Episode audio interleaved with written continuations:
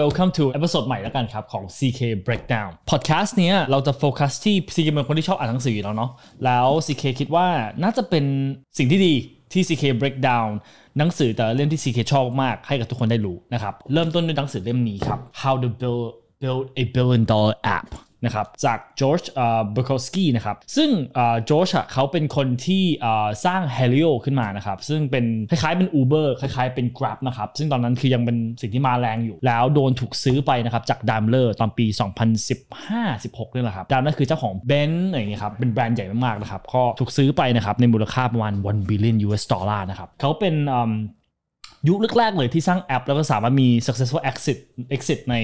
ในใน space ของ application application เป็นสิ่งเป็น industry ใหม่เนาะสิบปีที่ผ่านมาแล้วเขาเลยตัดสินใจว่าเขียนหนังสือเล่มนี้ขึ้นมาหนังสือเล่มนี้เขาสอนเราตั้งแต่ step by step เลยตอนที่คุณยังไม่มีไอเดียหรือว่าตอนที่คุณอยากจะสร้าง application ที่ worth หนึ่งล้าน US dollar ต้องการอะไรบ้างหนึ่งล้าน US dollar ไปถึงสิบ million สิบ million US dollar คุณต้องมีอะไรบ้างและสิบ million ไปถึงone hundred million คุณต้องมีอะไรบ้างแล้วก็one hundred million ไปถึงone billion คุณต้องมีอะไรบ้างซึ่งหนังสือเล่มนี้มีบทเรียนเยอะมากๆมีคำแนะนำเยอะมากๆแล้วก็เอพิโซดกำลังที่จะมาครับจะ break down แต่ละ chapter แต่ละบทเรียนให้ทุกคนได้รับรู้นะครับประหยัดทุกคนจะได้ไม่ต้องอ่านเดี๋ยวสิแกอ่านให้ฟัง โอเคหนังสือเล่มนี้นะครับเริ่มว่าจุดเริ่มต้นของบริษัทนะครับคือ you gotta have a big problemอยู่ต้องเริ่มต้นด้วยปัญหาก่อนปัญหาพยายามที่จะ solve อ่ะมันใหญ่จริงๆหรือเปล่าพยายามสร้าง product ที่คนรักและคนต้องการอันนี้เป็นคำแนะนำต้นๆเลยเป็นเพราะว่าหลายๆ startup หลายๆบริษัทครับเหตุผลที่เขาล้มเหลวไม่ได้เป็นเพราะเขาไอเดียไม่ดีนะเป็นเพราะปัญหาที่เขาพยายามที่จะแก้มันอาจจะไม่ใช่ปัญหาที่เร่งด่วนมากอาจจะไม่ได้ปัญหาที่คนต้องการจริงอาจจะไม่ได้เป็นปัญหาที่ถ้าคุณ solve ให้เขาหรอกเขาจะรักอยู่เขาจะรักธุรกิจอยู่มากอาจจะไม่ได้เป็นสิ่งนั้นหลาย startup ก็เลยล้มเหลวไปนะครับไม่ได้ funding เพราะว่าปัญหาที่เขาพยายามที่จะแก้มันไม่เร่งด่วนพอแล้วเดี๋ยวจะมี stat นะครับ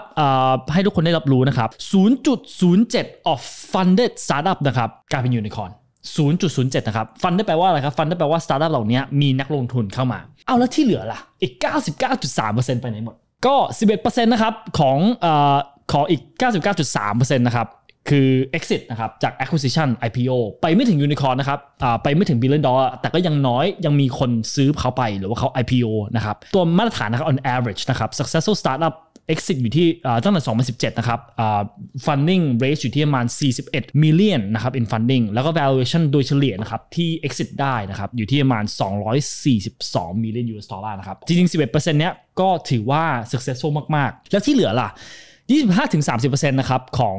ยู เอส funded นะครับย้ำอีกทีนะครับว่า funded startup ไม่ใช่ startup ที่ยังไม่มี funding เนาะ ยู เอส funded startup นะครับ fail นะครับอ่า twenty-five to thirty percent นะครับ fail แปลว่าล้มเหลวเงินหมุนเวียนไม่พอนะครับก็เลย twenty-five to thirty percent ล้มเหลวแล้วอีก forty to fifty percent ที่เหลือจริงๆเขาเป็น startup ที่กำไรแล้วก็อยู่ด้วยตัวเองได้นะครับแต่ว่าไม่ดีพอที่จะมีคนซื้อดีพอที่จะ exit ได้แต่ว่าสามารถดำเนินการธุรกิจต่อไปเรื่อยๆนะครับโดยมาตรฐานนะครับคือต้องใช้เวลาหนังสือบอกว่าต้องใช้เวลามา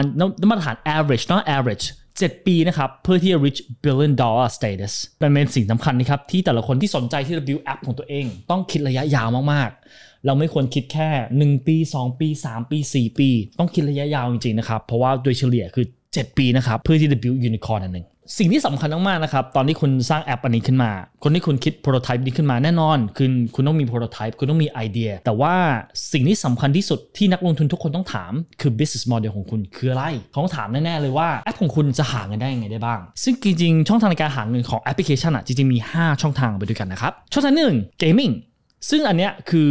user เขาจ่ายเพื่อ service กับหรือว่า good service คืออะไรครับ service คือต้องซื้อแอปนี้เพื่อมี access ไปสามารถเล่นเกมได้ good คืออะไรครับ good คือ skin อาจจะซื้อหมวกให้กับตัวละครในเกมหรือว่าซื้อสเกตบอร์ดให้กับตัวละครในเกมอันนี้คือ virtual good นะครับอันนี้เป็นหนึ่งในช่องทางนะครับที่กำลังมาแรงตอนนี้ก็คือคนซื้อเพื่อ access เพื่อเล่นเกมแบบนี้แล้วก็คนซื้อ virtual good เพื่อทำให้ character ตัวเนี้ยตัวละครที่อยู่ในเกมอ่ะมันน่าสนใจมากขึ้นอันนี้คือช่องทางหนึ่งนะครับช่องทางสองคือ e-commerce กับ marketplace ก็คืออันเนี้ยน่าจะShopee Lazada Fastwork นะครับก็ user จ่ายเพื่อ real world good and service อันนี้ไม่ใช่ virtual good and service นะคือ real world ก็คือเราจ่ายเพื่อ good and service ที่เราอยากได้ในชีวิตจริงนะครับแล้วเราก็ชาร์จเป็นเปอร์เซ็นต์เพื่อเป็นตัวเชื่อมต่อระหว่าง buyer กับ seller อันนี้ก็ช่องทางสองนะครับคือ e-commerce หรือว่า marketplace สามคือ advertising ซึ่ง advertising อ่ะจุดแรกคืออยู่ต้องมี try traffic ก่อนเช่น Facebook ตอน Facebook เริ่มขึ้นมา Facebook ยังไม่มี advertising แต่พอมี user เยอะมากๆเขาก็เลยสามารถ advertise ได้ similar to TikTok Instagram YouTube ต้องมี high traffic ต้องมี high user แล้ว user ต้อง active ด้วยต้องเข้าแอปอยู่ทุกวัน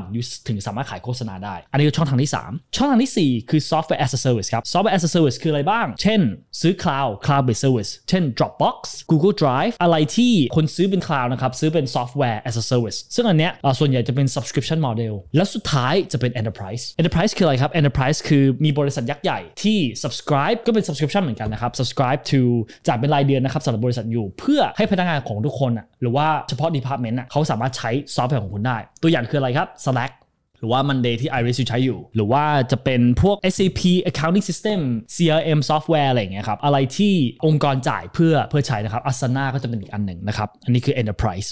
ซึ่งทั้งหมดจะมีห้า business model ที่ต้องใช้ด้วยกันนะครับที่คุณสามารถชาร์จเป็นเป็น revenue stream ได้สำหรับตัวแอปพลิเคชันของคุณซึ่งคุณต้องรู้ตั้งแต่ต้นเลยว่าแอปพลิเคชันของคุณอ่ะต้องหาเงินยังไงและช่องทางที่เลือกอ่ะคือช่องทางไหนเพราะอันเนี้ยจะเป็นสิ่งที่นักลงทุนถามแน่ๆถ้าคุณคือเกี่ยวเกมมิ่งอันเนี้ยสิ่งที่สำคัญคือเกมมิ่งของคุณน่าสนใจหรือเปล่าถ้าน่าสนใจจริงๆอ่ะจริงๆ revenue stream ตอนแรกๆอาจจะยังไม่ได้สำคัญมากแต่ถ้าของคุณเป็น e-commerce ก็แปลว่าจริงๆ revenue stream มันต้องมีอย่างน้อยต้องมีรายได้เข้ามาบ้างแล้วเพื่อโชว์ว่าอันเนี้ยเป็นสิ่งที่ลูกค้าต้องการจริงๆถ้าคุณเป็น advertising คุณต้องโชว์ user base แต่ว่า currency ของคุณอ่ะอาจจะไม่ใช่ revenue แต่ว่าอาจจะเป็น user Instagram ในปีแรกนะครับได้สามสิบล้าน million นะครับ user base อันเนี้ยคือแบบเร็วมากๆเขาก็เลยสามารถ advertise ในระยะยาวได้ถ้าคุณเป็น subscription enterpriseเนี้ยก็เป็นเป็นอีกตัวอย่างหนึ่งเนาะแต่ว่าสำคัญคือคุณต้องมีตัวเลือกคุณต้องมี prototype คุณต้องตัดสินใจตั้งแต่ตอนวันแรกเลยว่าคุณจะหาเงินกับแอปพลิเคชันของคุณยังไงเพราะคำถามนี้เป็นสิ่งที่นักลงทุนถามแน่ๆนะครับอีก stat นึงนะครับคือประสบการณ์สำคัญ billion dollar company ส่วนใหญ่นะครับไม่ได้found ด้วยคนที่อายุน้อยอายุยี่สิบแต่จริงๆแล้วส่วนใหญ่นะครับคือโดยเฉลี่ยคือ found ด้วย on average อยู่ที่อายุสามสิบสี่แล้วเขาก็บอกว่า เก้าสิบเปอร์เซ็นต์ ของ founding member นะครับส่วนใหญ่เขาจะทำงานด้วยกันมาหลายปีมาแล้วส่วนน้อยมาก สิบเปอร์เซ็นต์ นะครับน้อยมากๆที่เพิ่งมารู้จักกันแล้วมาทำงานด้วยกันหรือว่า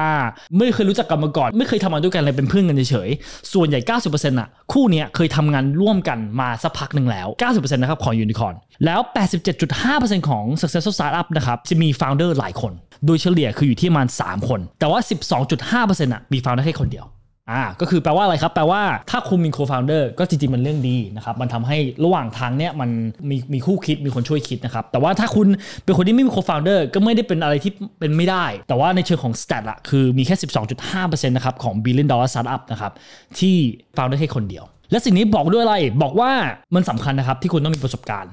ส่วนใหญ่ startup ที่ประสบความสำเร็จอะไม่ได้เป็นคนที่อายุยี่สิบสี่ ยี่สิบห้า ยี่สิบหกแต่จริงเป็นคนที่สามสิบสี่ด้วยซ้ำไปก็แปลว่าจริงๆหลายๆคนที่ success อ่ะเขาแปลว่าเขามีประสบการณ์มาอันดับหนึ่งแล้วเขาเคยล้มเหลวมาก่อนอาจจะเป็น startup อันที่สองอันที่สามของเขาอาจจะก่อนทำ startup นี้เขาจะมีประสบการณ์ของด้านอื่นมาก่อนนะครับก่อนที่ทำ startup นะครับสองคือพยายามหาคนที่คุณเคยทำงานด้วยมาสักพักแล้วไม่อยากให้คุณแบบเอ้ย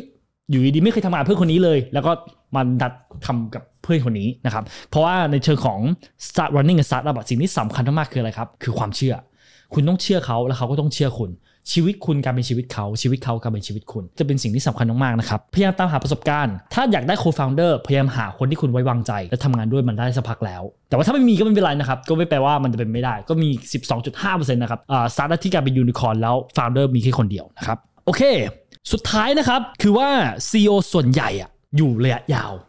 เจ็ดสิบหกเปอร์เซ็นต์ นะครับของ founding ซี อี โอ อ่ะอยู่กับบริษัทจนกว่าถึง exit หรือ ไอ พี โอ แล้ว หกสิบเก้าเปอร์เซ็นต์ ของ ซี อี โอ เหล่านี้ยังถือเป็นตำแหน่ง ซี อี โอ อยู่อันนี้คือ chapter แรกนะครับของ how to build a billion dollar application ซึ่งอันนี้เป็นคำแนะนำเบื้องต้นนะครับก่อนที่คุณจะมีไอเดียก่อนที่คุณอยากที่จะสร้างธุรกิจไอ้ว่า stat พวกเนี้ยจะสามารถเป็นจุดเริ่มต้นที่ดีนะครับในการวิเคราะห์ว่าเฮ้ยตกลงคือเราพร้อมหรือยังอันนี้คือตามสแตทแล้วสิ่งที่เรามีอยู่ทุกวันนี้มันเพียบพร้อมกับสร้างแอปพลิเคชันที่แข็งแรงหรือยังสำหรับเอพิโซดถัดไปนะครับเราจะ break down มากขึ้นนะครับว่า build application ยังไงแล้วเราจะ go into detail กับตัวอย่างนะครับหลายๆแอปพลิเคชันที่สำเร็จแล้วโดย especially แอปพลิเคชันอันแรกที่ reach billion dollar startup ซึ่งคือ Instagram เราจะพูดถึงว่าเฮ้ยที่มาที่ไปของ Instagram คืออะไรและ Instagram สร้างโอกาสกับแอปพลิเคชันอินดัสทรีนี้ยังไงนะครับรอติดตามชมครับขอบคุณมากครับสำหรับวันนี้